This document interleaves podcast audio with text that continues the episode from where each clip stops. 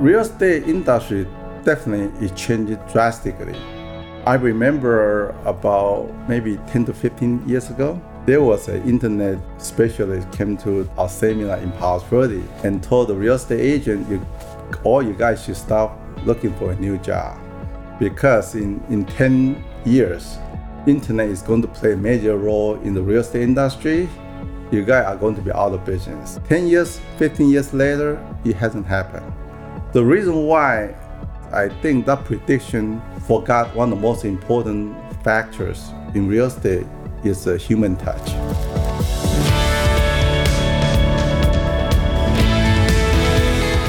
Welcome to the Diggs Influencer Podcast, the Titans of Real Estate, the show that provides direct access to the real estate industry's top movers and shakers as they share invaluable insight on how to best navigate and succeed in any market.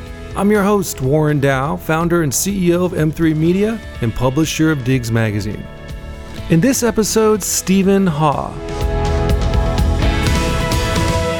Thank you to our show sponsor, Bow Concept. Today's guest is an award winning real estate broker who has sold over a billion dollars during his illustrious 30 year career, which includes stints at REMAX, where he's a Hall of Fame member, and his current company, Keller Williams Palos Verdes, where he continues to break records as a quadruple platinum agent. Please welcome to the show, Stephen Haw. Hi, Warren. How are you? Mm-hmm. Great, Stephen. Glad you're here. So we're going to jump right in. Tell us your story. Where did you grow up? Actually, I, I was born and raised in Taiwan, and until I graduated from college there. Then I came over here after I graduated from four-year college to pursue my master's degree at Oregon State University.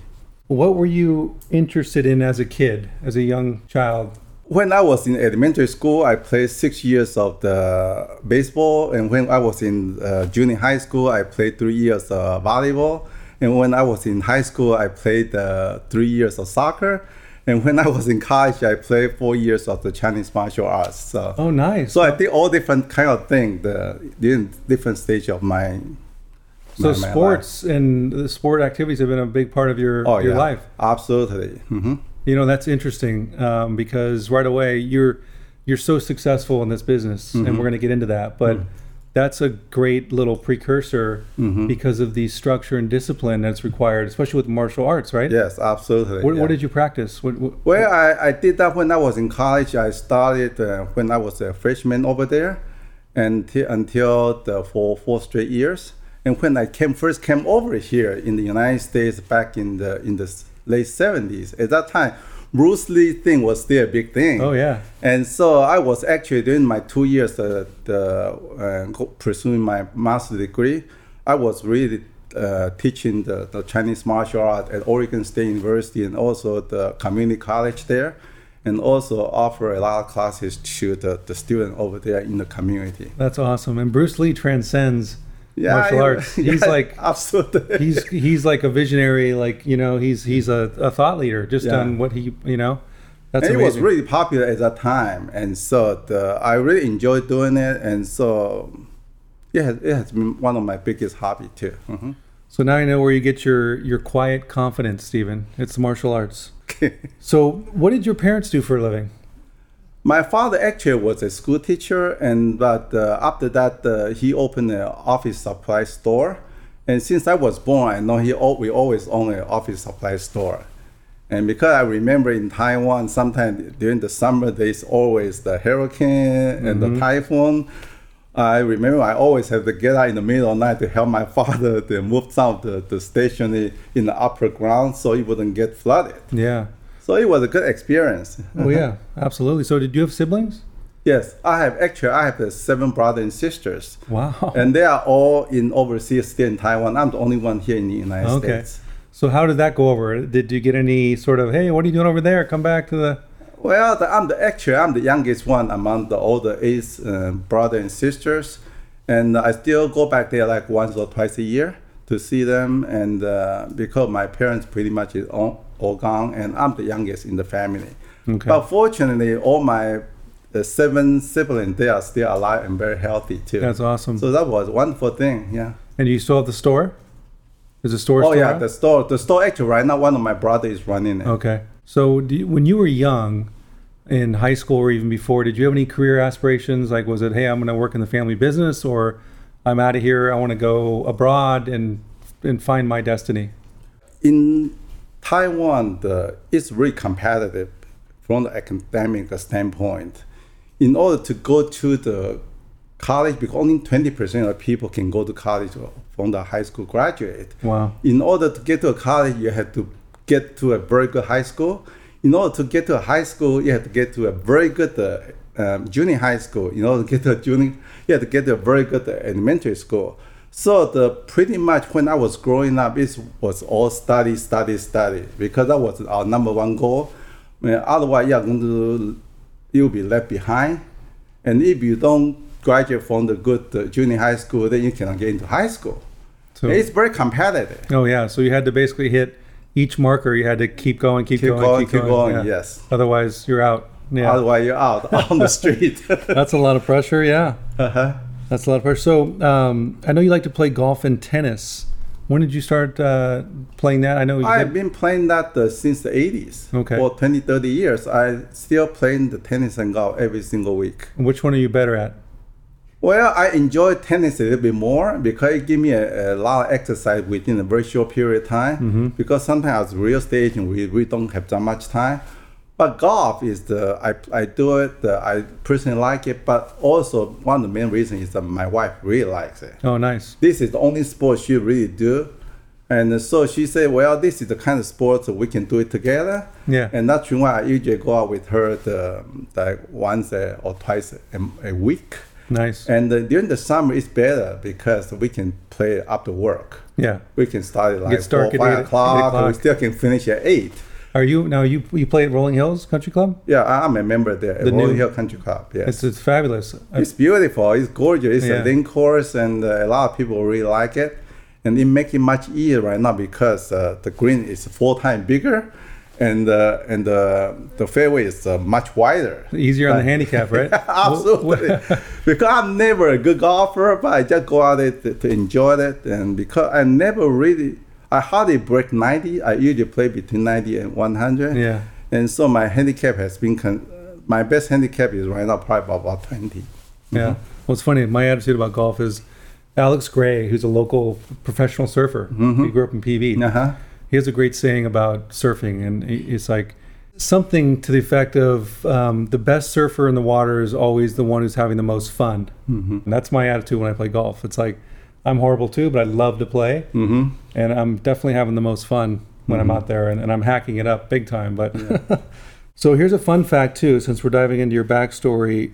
You are fluent in three languages: English, Chinese, and Taiwanese. Yeah, because uh, I was born and raised in Taiwan. Taiwan dialect uh, is the, my first language. But when we start getting into the elementary school, Mandarin is official language of Taiwan. And when I went into the junior high school, we have to every one of the students have to start learning the English. So I have the li- like uh, six years in junior high and high school, and then also in college too. hmm That's great. hmm That's that's impressive. So tell us about your life before getting into real estate. I know you mentioned you earned an MBA degree in marketing from Oregon State University. Tell us about that, and you know specifically about decision to go into why was it marketing? Why what attracted you to that? Well, the when I was in college, the in Taiwan, the I majored in international business. So I know I'm going to get into some kind of business, but I just don't know exactly what type of business I was going to get into. And when I came over to Oregon State uh, to pursue my master's degree, uh, to get my MBA degree, you can specialize in financial marketing. And uh, I'm usually not that good in the accounting or those type of number, but I really enjoy the marketing part of it because marketing part is very active, very alive, and uh, this the it just uh, fit my personality. So I decided to major in marketing when I was at Oregon State. That's great. So when you graduated Oregon State or during, what was some of the jobs that you had? Like what was your first job out of college or? My first job out of, out of college, actually, I was working for the um, a company called National Chemsearch as their marketing representative in Phoenix, Arizona. And I drove from the Oregon, that very cool weather, all the way Oh, down boy. to the down to Arizona during the summer. And I when I got there, it was in the evening, so I didn't feel that bad. But when I got up in the morning, it was like 120 degree in July. Was that Phoenix? That, that's Phoenix, Yeah. Arizona. Oh. It was so hot, and uh, my first car because uh, it was actually I bought it when I was in college here and didn't even have air conditioning.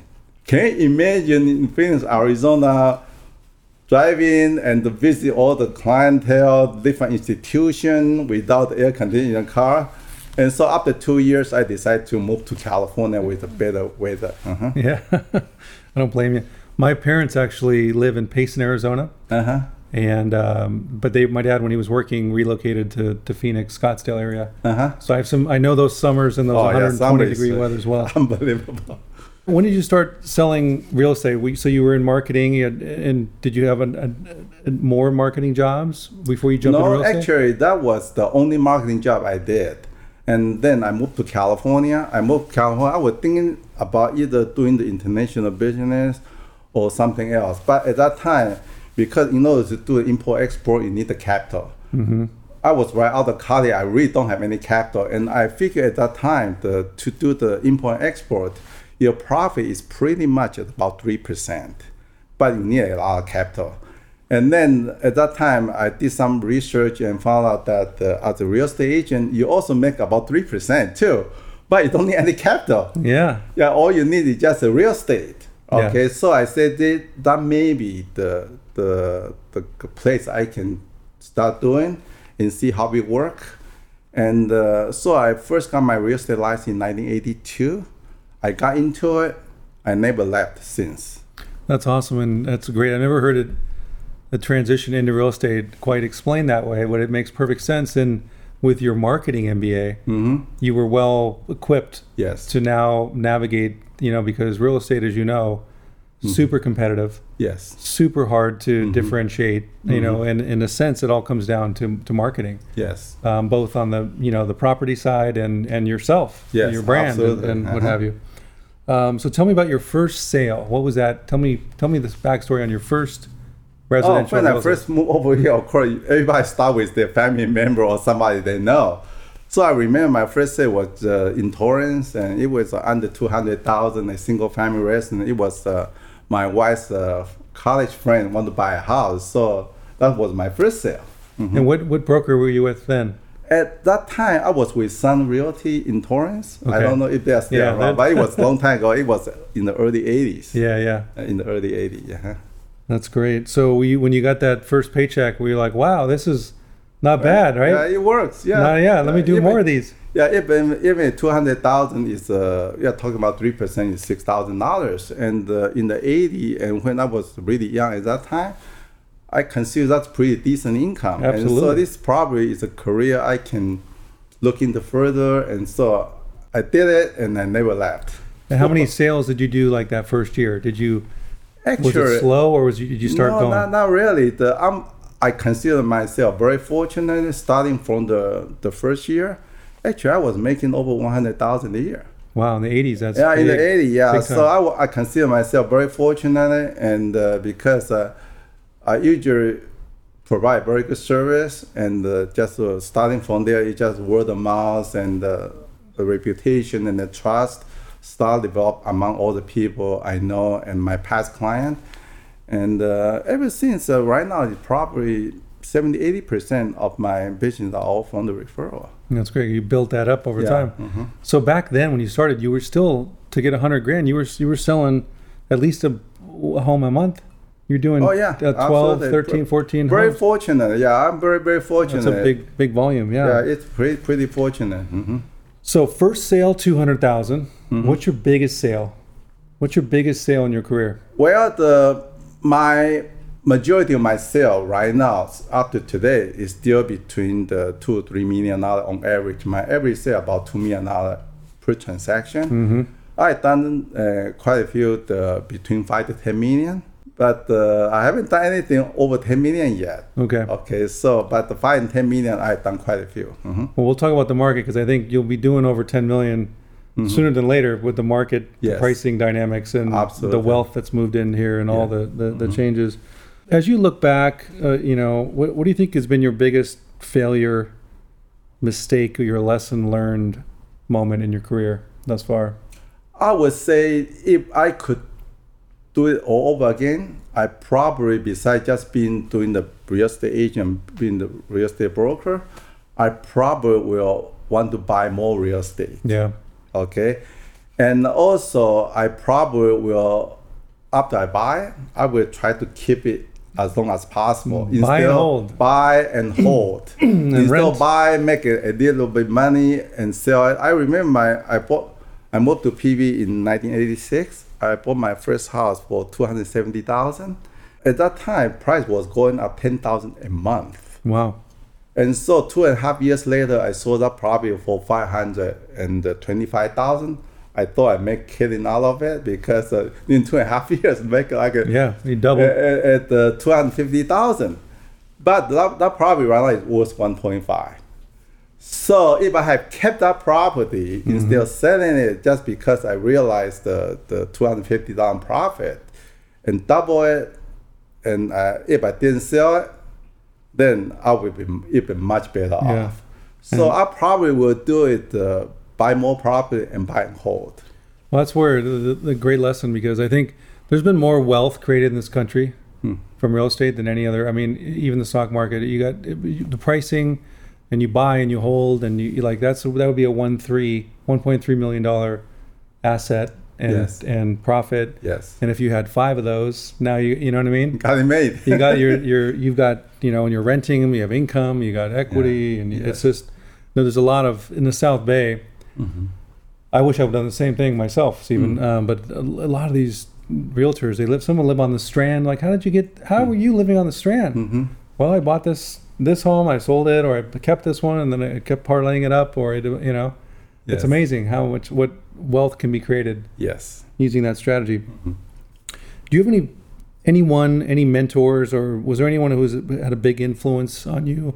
I know you started out of the gate quick and you were earning lots of money, but was there any ten years down the road, or was anyone that really made a profound impact or had a profound impact that said, "Ooh, I got to look at it differently and do it this way"? Or, or do, do you, Well, the throughout the, your real estate career, you I do have association with a lot of different realtor, and I keep a very good relationship with the majority of them.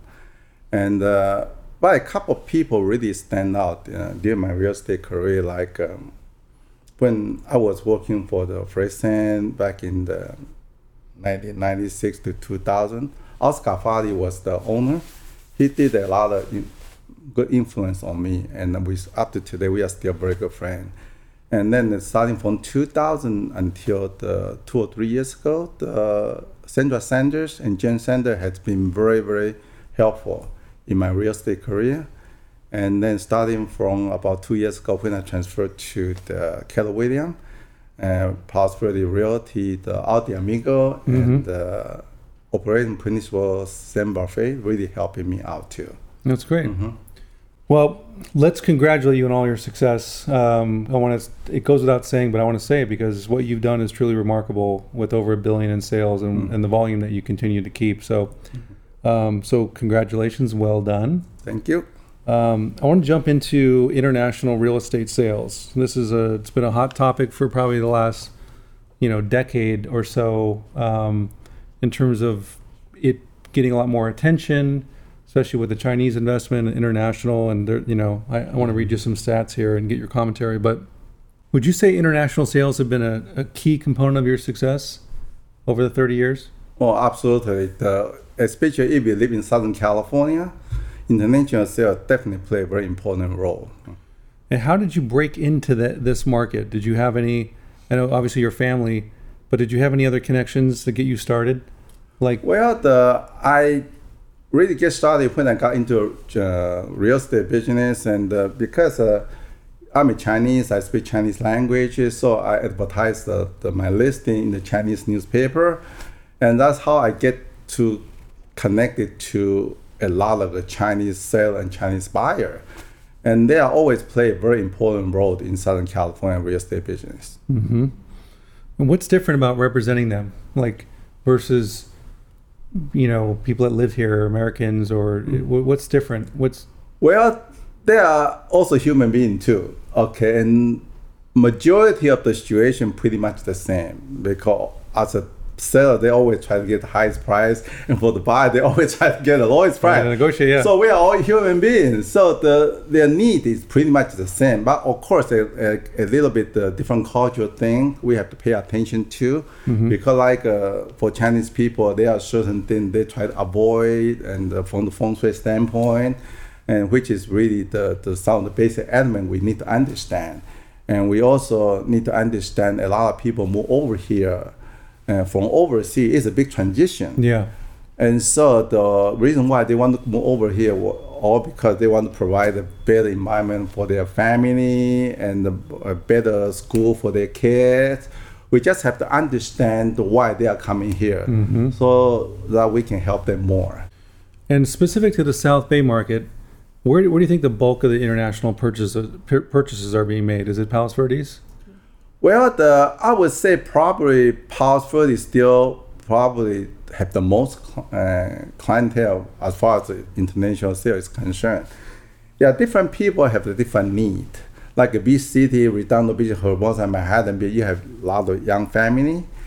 But uh, a lot of them, when they start having the kids, then the school and the yard and the land is more important Yeah. than just the beach lifestyle. Okay, because uh, I found out that a lot of the the husband and the wife once they have a family, their responsibility shift. Mm-hmm. Initially, they just want to have fun, right? about Young them, yeah. people, right? Yeah. But when they have kids, then they have to feel, oh, now we are, we are responsible to our kids, so we need to have a yard for them to play soccer, to play around, have backyard for them to play, and we need to provide better school for them. And so I found out actually a lot of people, when they start having a family, they move from the beach city to Palos Verdes. Mm.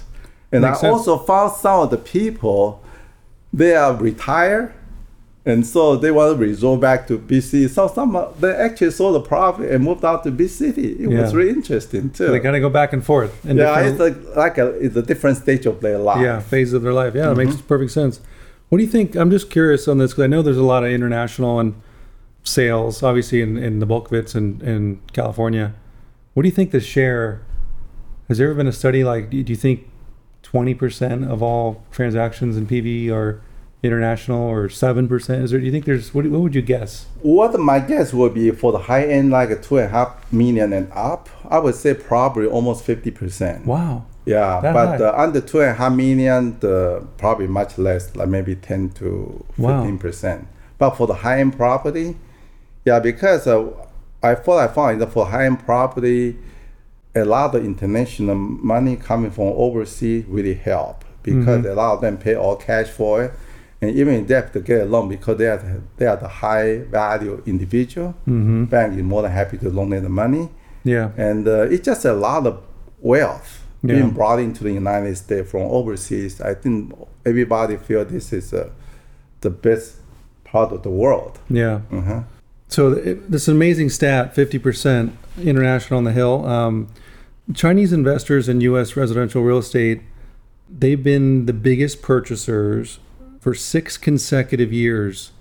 And last year in 2018, Chinese buyers accounted for roughly 25% of total foreign investment in U.S. residential. They purchased roughly 40,000 homes here with a heavy concentration in California Yes. as you mentioned. With the current U.S. trade dispute in China, do you see foreign investment slowing down in a significant way, like starting now and for years to come? Has this changed the paradigm? Well, actually, the investment from China has slowed down for more than one and a half years now. Okay. Yeah, it's not only because of trade dispute, it's also because of the policy in China. Okay, because uh, for the last 10 years, a lot of money has been flowing out of China and it has depleted Yeah, a so- lot of foreign exchange reserve in China. So starting from one and a half years ago, the you cannot just say I want to buy the a real estate in the United States and they will let you get the money out of China. And so the policy in China really had major impact on the Chinese buyer coming to the United Okay. States to buy the residential real estate and to buy the commercial real estate. Is it true? I read in 2016, the Chinese government said, you know, for foreign investment, is like $50,000 limit you can only take out for, for real estate. Was that true? Yeah, that was true. Now they even limit down to ten thousand. 10,000, for each what- person per year. So what can you do with ten thousand? Well, there's nothing you can do. And so basically, the if you just tell the Chinese government I want to invest in buy real estate in the United States, you have to go through the application process Wow. and everything. Yeah, it's it's much making much more difficult. Now, are there loopholes where you can like start a corporation, like a a REIT or something there, like a, a holding company? It's a buy and investment only kind of thing. Can you do that to get around that, or is it? Well, I strict?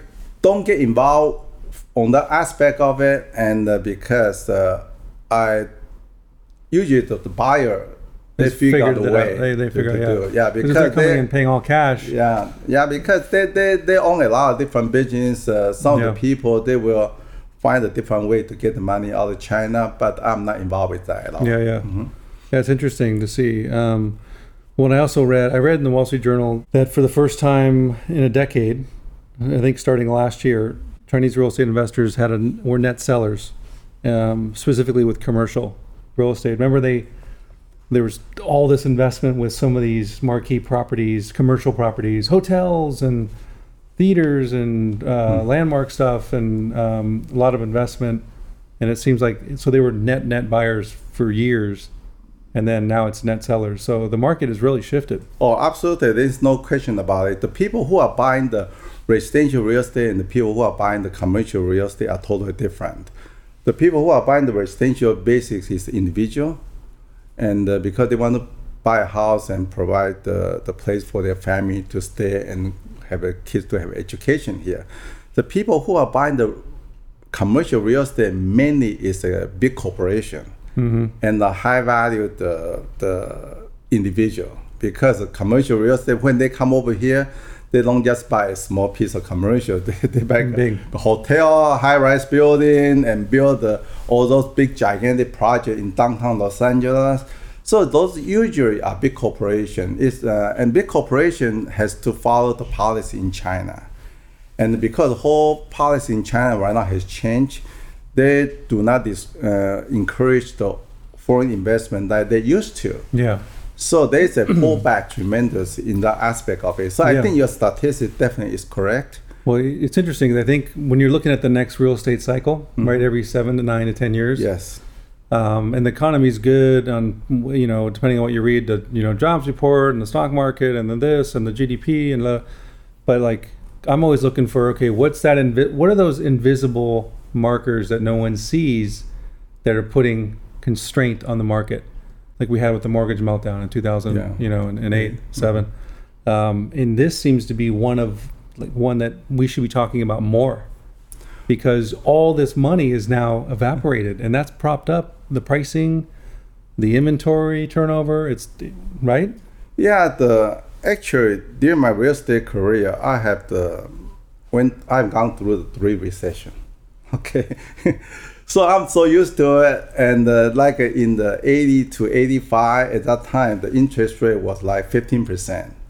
So as a real estate agent at that time, we need to do a lot of things like to create the seller financing. So majority of the sale at that time, we did the sale seller carryback in order to Yeah. complete transaction. And then in the beginning of 90s, uh, there was another meltdown. It was because of the end of Cold War, the, all the aerospace industry in the El Segundo area, a lot of them closed down and uh, reduced their capacity.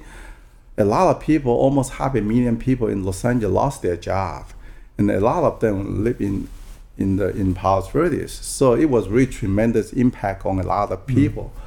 And then, the, of course, you, most recent is 2008 and 2009, the mortgage meltdown. Mm-hmm. Okay, so every time there's recession, the reason is different. Mm-hmm. But there's always something happening, always something, and we don't know exactly what's going to happen in the next meltdown. yeah. But uh, there are going to be all different factors contributed, and the, the one you just mentioned, maybe one of them. one of them yeah, Yeah. that's great. Well not great but it's uh, because it's coming. One thing that's that's uncertain right? It's like Yes, death it's and taxes uncertain, and and Yeah, real estate cycles like yeah, a lot of different factors going to contribute to the, the Yeah. next uh, adjustment. What's the sentiment out there when you're talking to buyers and sellers about like this where, where we're at? Are they fearful? What What are you advising? What is are they saying? Maybe we should hold, not sell. Maybe we shouldn't buy. Maybe we should buy. What What's the Well, the this is the way I always look at the real estate. Okay, the to look at the real estate, you always look at the return on investment. But for buying the residential real estate, you should look beyond just return on investment. I never feel that you should buy a, a house just because it's a good investment. The first consideration should always be is this the right house for your family? I always consider family enjoyment is the number one factor you should consider if you should buy a house or not. Okay, even you buy at the peak, next year the price will go down. Five years later, it's going to come back again. And you live in the house, you don't sell, you don't really lose any money. Yeah. Okay. So I think the first consideration should always be: is this the right house for your family? And besides the the family enjoyment, we also need to know that uh, real estate is still one of the best tax tax uh, uh, strategy. Yeah. You- because although right now it's much less uh, for the mortgage, you can only the interest deduct up to 750 and the property tax and you can up, up to only 10,000. But it's still a deductible for you Yeah. because uh, all other things you cannot deduct. And that's still the major reduction to, in your tax return. Another thing, third item, I would say the real estate is still one of the thing when you comes the time to sell, you still have that 250 and 500 dollar exemption. Mm-hmm. If you're a couple, everything else you make money, you have to pay the tax. Yeah. Uncle son, unless you do the exchange. yeah 1031? You can yeah, yeah, you can you can defer you, you can refer, uh, defer the, the tax, but the real estate is the one, especially your primary residence. You can utilize that 250, 500,000 every two years. Mm-hmm. There is no other investment in the United States can provide that kind of advantage. Yeah. So I would say that if you really need a house, and uh, you need to consider if this is the right house for your family, you still need to know it's a good tax deductible item. You need to know you still advantage when it comes time to sell, and then you consider if it's a good, there's going to be a good return on investment. My philosophy is always you need to buy within your financial capability. As long as you don't overextend it, Yeah. So if you can buy within your financial capability, even if there's a downturn, you can just wait it out Yeah. because it's always come back again after a few years. As long as the worst thing is that you buy at the peak and you are forced to sell at the bottom. Because you're leveraged up and you. Yeah, to- and you overextend it. Yep. And uh, the worst thing is like uh, you buy it in the, the the 2007, you have to sell in 2010. yeah. Then you lose your shirt. Yeah. But if you don't sell it, you wait until now, you sell it, you still got your money back. Yeah. And so I think the timing is important, but I think the most important factor is that your financial capability. Do it within your financial capability, don't overextend it. That's great. That's sage advice from someone who's been doing this a long time, and, and it's well said. Looking for a personal stylist for your home? Check out BoConcept. One of their design consultants can help you make the most out of your space. No request is too big or small for living, dining, sleeping, home office, and outdoor spaces. And check out their Southern California showrooms in Orange County and Costa Mesa, and also in Los Angeles and La Brea. For more information, visit BoConcept at boconcept.com. Email info at boconcept.la. I want to ask you because you're an expert in PV um, and real estate, and PV is very, um, I don't want to say difficult, but it's very different, you know, in the sense that it's not just Palos Verdes. There's there's micro neighborhoods and, and sections and cities within Palos Verdes, and I want to get your vantage point from as an expert in PV. Like briefly, let's break apart the micro market dynamics within PV. So you've got basically four main areas, right? You got Palos Verdes Estates, Rancho Palos Verdes, Rolling Hills, Rolling Hills Estates as the four big, right? Yes. So quickly, give us starting with P- Palos Verdes Estates. Give us like if someone were coming here and saying, "I heard PV is a great place. This hill I'm called Palos Verdes. What? Give me the two minute per. What's different about PV than Rolling Hills, and what should I look for in Rancho PV? What's the? Give us the cliff notes, super quick on each of those areas. Okay, actually, the I personally don't really distinguish it that way. I distinguish the basis based on the what my clients need, because rolling hill is basically the ranch style. Okay, Right, ranch, and the yeah. outside it has to be like one story. You have to ranch style. A lot of people like one story, and also because there's a 24-hour security guard. So if you like the ranch style, and you like the security of the, the gated community, Rolling Hill definitely is a good choice. Okay. But the the problem is right now pretty much you don't find anything under two million. Right. So you financially have to be able to afford it. and very low inventory. yeah, very low inventory. Yeah. And uh, also the thing is the some people love the range style, somebody cannot stand it. Yeah. They, they Right. feel because that, some of my clients they say for three million you buy a house like uh, out in the country it's because it's very low key. right. The, the, that, that's why the Rolling Hill was established because they want to establish is the host uh, property and uh, very country and so that's the feature of their city. Yeah. So you have to like it, you know, to buy it over there. And the, the feature about the Palos Verdes Estate, basic uh, Palos Verdes uh, Estate, there's no track home. Every home is custom Yeah. built. Yeah. You have to buy the individual lot. You have to go to the city, and also you have to go to jury. Cities to consider the, the safety of the structure and the building. Jury basically uh, consi- uh, consider the look.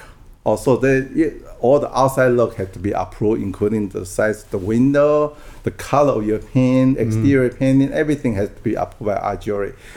And a lot of people don't like it, but it's really for the integrity of the city because uh, uh, if your neighbor want to paint it green and another neighbor want to paint it yellow and you white, sometimes in Palos Verdes State you cannot do that because the city probably won't allow it. Yeah. But in a lot of other cities, they will allow it because they don't have jury, they don't have homes association.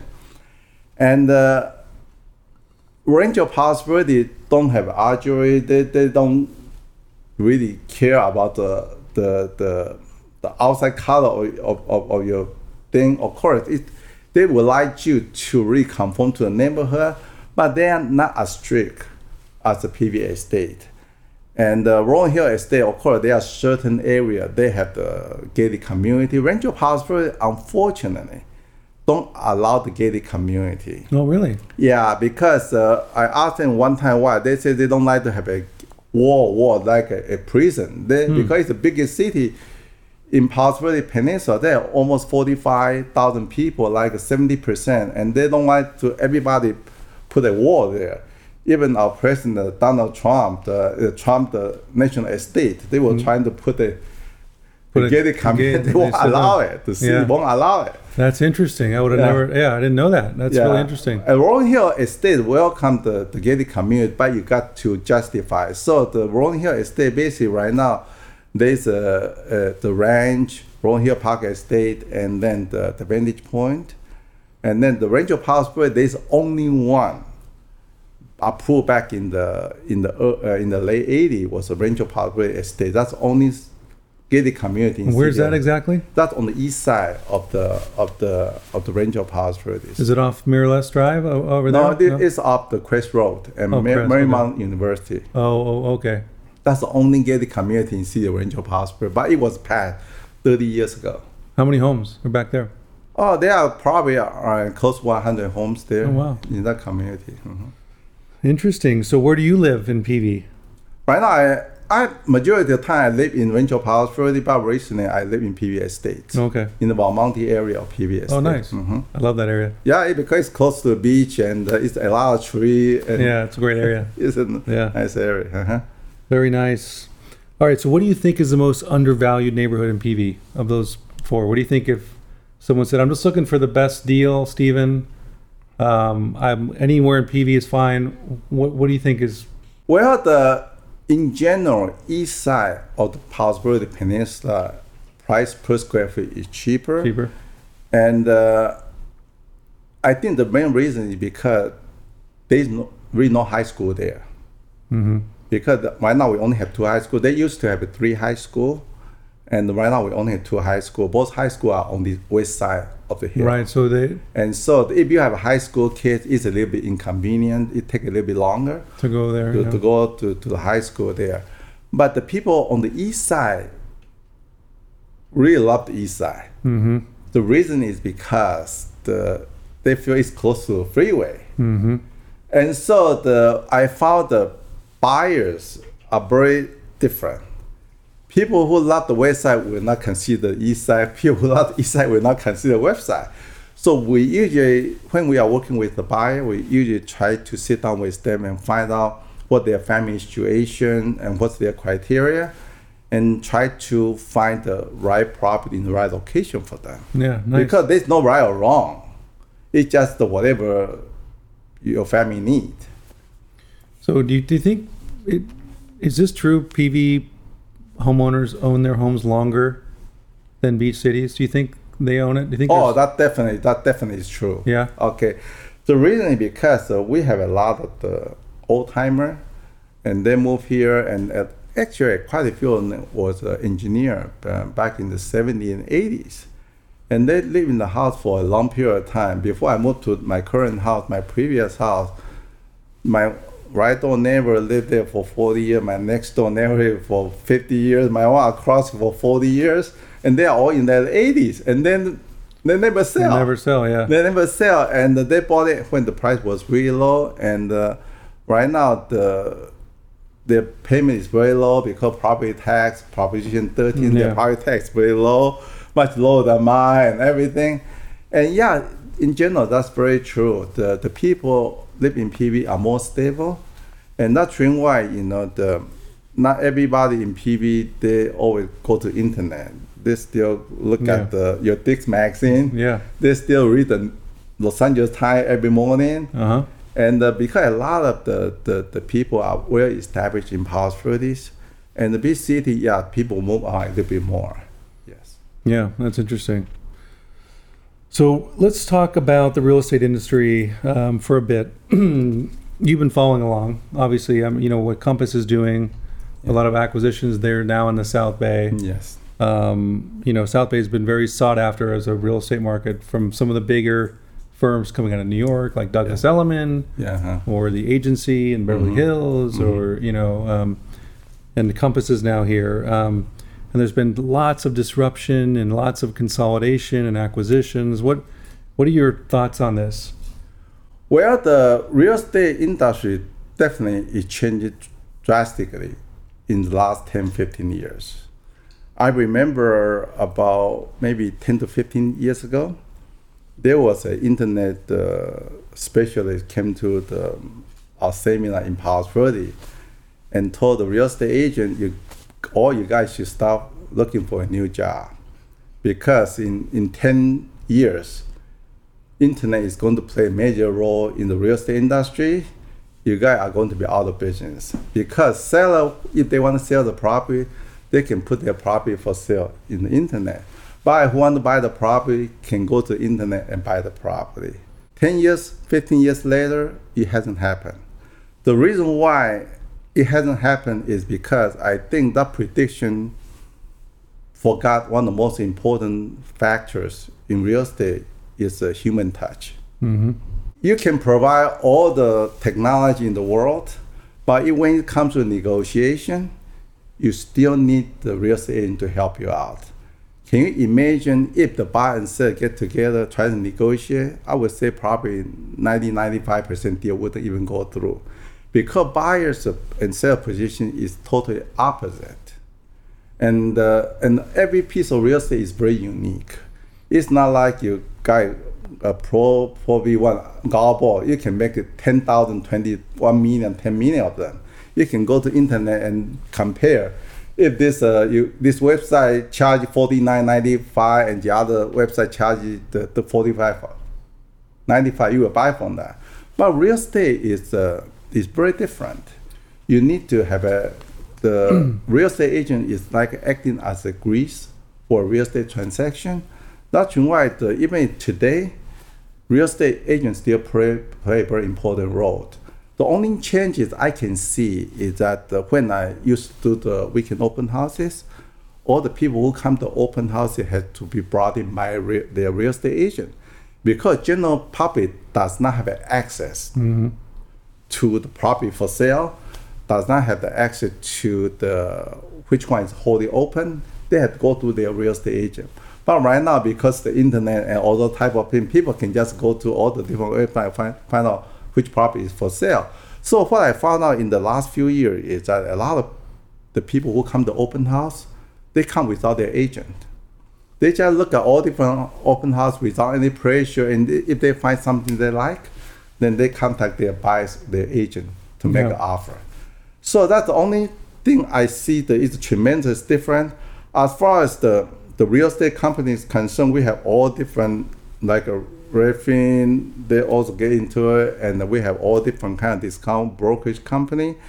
It does create a, a little bit com- competition in the real estate industry, but overall, I would say the those uh, discount brokerage, they still play play very small role in the Yeah. traditional real estate industry. I think the South Bay, I would say probably more than ninety percent are still the real real estate transaction are being handled through the traditional real estate company. I see that there are certain impact, but I wouldn't panic because uh, the people are selling their most important assets. Yeah. Um, and so the, the full service is still very, very important to That's the real estate transaction. So you made an important point I want to just go back on, and that is what's interesting. You mentioned about the internet when it started to pick up steam. He was going to displace the agent, the role of the agent, yeah, right? Uh-huh.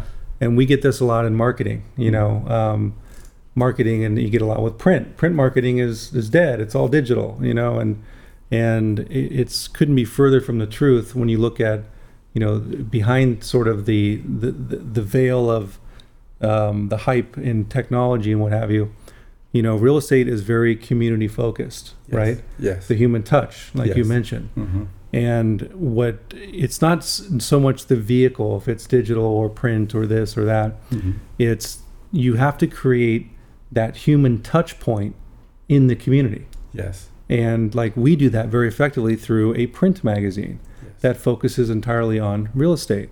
And we create that human touch point for successful agents like yourself and for the local sellers and buyers who live and play and, and, and their kids go to school in the community. Yes. Really, it's a powerful statement. I just wanted to, because we go through this too, as, as uh, you know, and I'm an advocate for, for agents. I don't exist without you guys. Yes. And I feel like, in a sense, we're in this together, and we can't exist without each other going forward without all the technology and all because we've got to stay rooted in the community and sort of protect our and serve the neighborhoods and human touch points that are that exist here.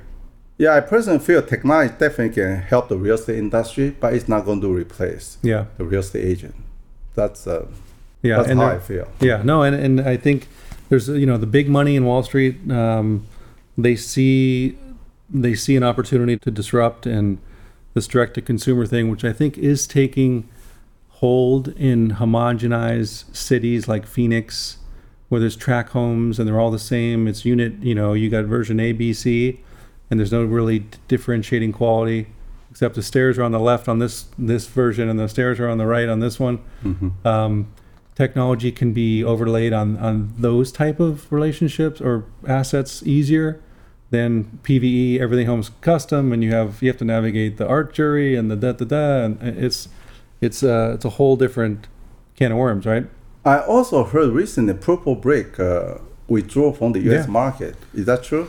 That's true. Um, they came in with a big splash, and they're big in the UK and discount model, and they they thought they had a, they had 100 million dollars to spend Yes. on the U.S., which in the U.S. that that won't even do it in Los Angeles.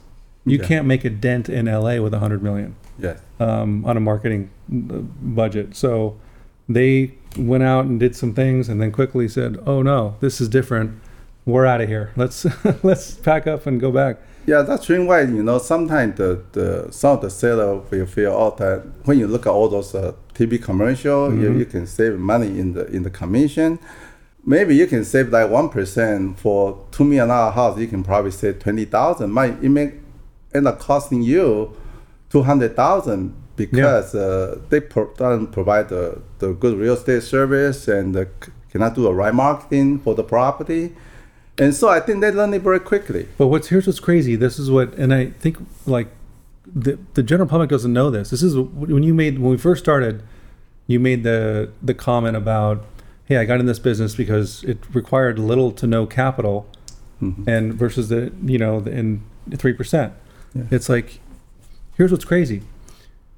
You can hire Stephen Ha, 30 years of experience with billion dollars in sales, three market cycles, all you know, navigating, understanding, for the same price as you can hire someone behind the desk that's got six months experience at Redfin or Purple Bricks or something. Yes. It's the same. I can hire the best, hmm or I can hire someone else for the for the same price. Yes. That- that's to me is like, wow, that's that's rare. Yeah. So why wouldn't you hire Stephen Hott? Why wouldn't you hire the best? It, it, you know what I mean? Yes. I totally agree with you. hmm So let's have a little fun, Stephen. What have you? This business is crazy, right? And in a sense In a that, way, yeah. in a way, and I mean in that because it's it's like you said, high emotion, high dollar um, investment involved. It's the biggest financial transaction in people's lives. Yes. a lot of emotion, a lot of stress. So it's crazy in that sense. It creates, you know, the emotional aspect of this business. Do you have any of those stories? Like any crazy demands where you can't actually believe this has happened? A seller demand or a buyer demand? Like, Not really. The, I think the most of my people are pretty calm and they're pretty smart. They don't go crazy on things. yeah, And sometimes they may have a, a little bit uh, different, difficult demand, but we need to explain to them as a real estate professional. yeah. So I don't really have any crazy story to share. Though. Oh, okay. Some closing thoughts. What are the two pieces of advice you would give to your younger self? Probably the same thing like I mentioned before. Probably buy more real estate besides just being a real estate broker and hold on to it. That's probably one of the most important thing. And uh, I've been pretty patient with the, all my client, and so the, I don't think there's an issue there. And what would you tell the audience that they would be surprised to hear about you or know about you? I don't have any surprise for, for people. Well, we learned you play golf Yeah. and tennis. You like tennis a little bit more. There's Uh-huh. no other any. Are you a movie buff? Are you a chef? Do you have any any like? No, I, I'm not. Like, I don't cook. My wife does all the cooking, and uh, actually, somebody say my my life is pretty boring. Yeah, but I personally feel it's pretty steady, yeah. And I like the way I am, and uh, so there's really no surprise, no drama here. Simple is good. Simple is the ultimate sophistication, Stephen. So you're in good good hands. Um, what's your favorite book? Do you have a favorite book? I read the Millionaire Real Estate Agent, Mm-hmm. and also I've read the the one, The One also, Thing? uh, yeah, the one thing put out by the Gary great book, Keller, yeah. and it's very good book. And uh, also, I regularly read the LA Times every day. And your Every single favorite magazine is Diggs. I know that. Yeah, Diggs Magazine plus the California Real Estate Magazine too. yeah, California Real Estate Magazine that I receive like uh, regularly, and it provides a lot of useful information too. If you could have one superpower, what would it be? I would make the everybody are the homeowners. I think the, the home ownership is really the one of the most important thing in anybody's life. I sold my house uh, the 20 some years ago, and uh, before I bought another one, I was rental for one year. In that one year, I feel very insecure. I feel that uh, I'm not stable. The reason is because in the rental property, if I want to put up a, a picture here, I said, this is not my property. I'm going to move in a year. So you don't do anything with your own, own house. It really give you the foundation. And uh, you can do whatever you want. You can decorate the way you want. Yeah. You can fit it to your personal life, and um, you can cater to your individual need. And so I personally feel home ownership should be in everybody's mind. It's a great, great. Um, it's a great thought because look at we have we're sitting with our two young guys here Yes, who are renters, yes, And, and I think of when I look at them and think of them, I think of my son, my sons. Yes. Like, how the hell is anyone going to afford these homes? Yes. And so, what advice, like, you know, how hard is it to get a first time buyer? It's so hard now to get to become a homeowner because of the financial constraints, right? Yeah, it definitely is a challenge. And uh, usually nowadays, the, if you can uh, get the help from your family, that's probably one of the good way. Another good way, maybe the you can look into. You don't have to buy the expensive home in in Palos. You- Whatever the property you can get get on in even three or four hundred thousand, and you can get the FHA loan for three point five percent. I remember I bought my first house the first year after I started working in Phoenix, Arizona. I bought my first house. It was fifty thousand, and uh, I put down three percent at that time. FHA three percent, fifteen hundred. I bought a house. It's amazing. And I told my family, I bought a house. Are you kidding? You just graduated from college. You bought a house? Yes. Because there's a FHA program there, 3%. You put down 1500 You own a $50,000 worth of house. But it was long, long time ago. But I think that uh, even you have to borrow the money from the family because right now a lot of lenders, they allow the, the gift from the family member to buy the house. And you can always pay it back to your family member. And because especially you have a family member, they are sitting on a lot of equity on their property. And uh, they are more than happy to help their, their kids to to start owning a property because I see it's very essential, and uh, it would be good advice I would do. That's great. That- that- that's great. So, last question for you, and maybe because you're a hardworking man, Mhm. do you take vacations? And if you do, where's your fa- favorite vacation spot? Believe it or not, I in my first ten years in real estate, I never took one vacation. I can believe it. Okay, and I always thought that uh, my client need me and I need to be here for them all the time. Until one day, one of my clients told me, Stephen, even the president of the United States take vacation. they are holding more important job than you do, right? The whole country is, uh, they have to watch the whole country. They still take vacation. There's no reason why you cannot take vacation. So after that, I started taking one or two vacation every single year, and I usually like to go to a different part of the world. I don't usually go to the same place twice, so I really don't have any favorite vacation spot. I just come back from Alaska last week. and It was 80 some degree. Can you believe that? It's up there. Wow. But anyway, the the I I usually go to the different part of the world, and uh, because I really enjoy seeing the different thing, and uh, also, 20 years ago, one of my clients advised me, that Stephen, you should go and take a vacation and take a trip. Don't wait until you're you're in 70 and the 80s, because uh, he said that in their generation, they were such a hard worker. They usually work so hard, they feel they have to provide all the good things for their family, so they sacrifice themselves until they are in their 70, 80, and they feel and it's a little bit too late. Yeah. They say you should enjoy and work both at the same time. You can do both at the same time. That's a good thing. It, it's not that, uh, especially right now with in the in the internet, the you, yeah, as long as you have access to the computer, you, you can do a lot of things. While I was in in vacation last week, I still finished a lot of transaction, and because you can go to Yeah, everything with the internet in. and everything, and Yeah. the only thing you cannot do is to be there in person. But I have a pretty good uh, team. I have a team of about ten agents in my in my team, so that when I was not here, my team member can help too. That's great.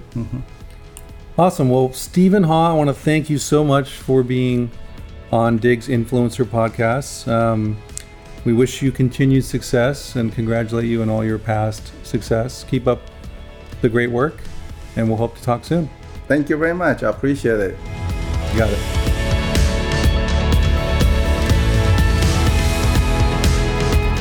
And that wraps up this episode. Thank you for tuning in.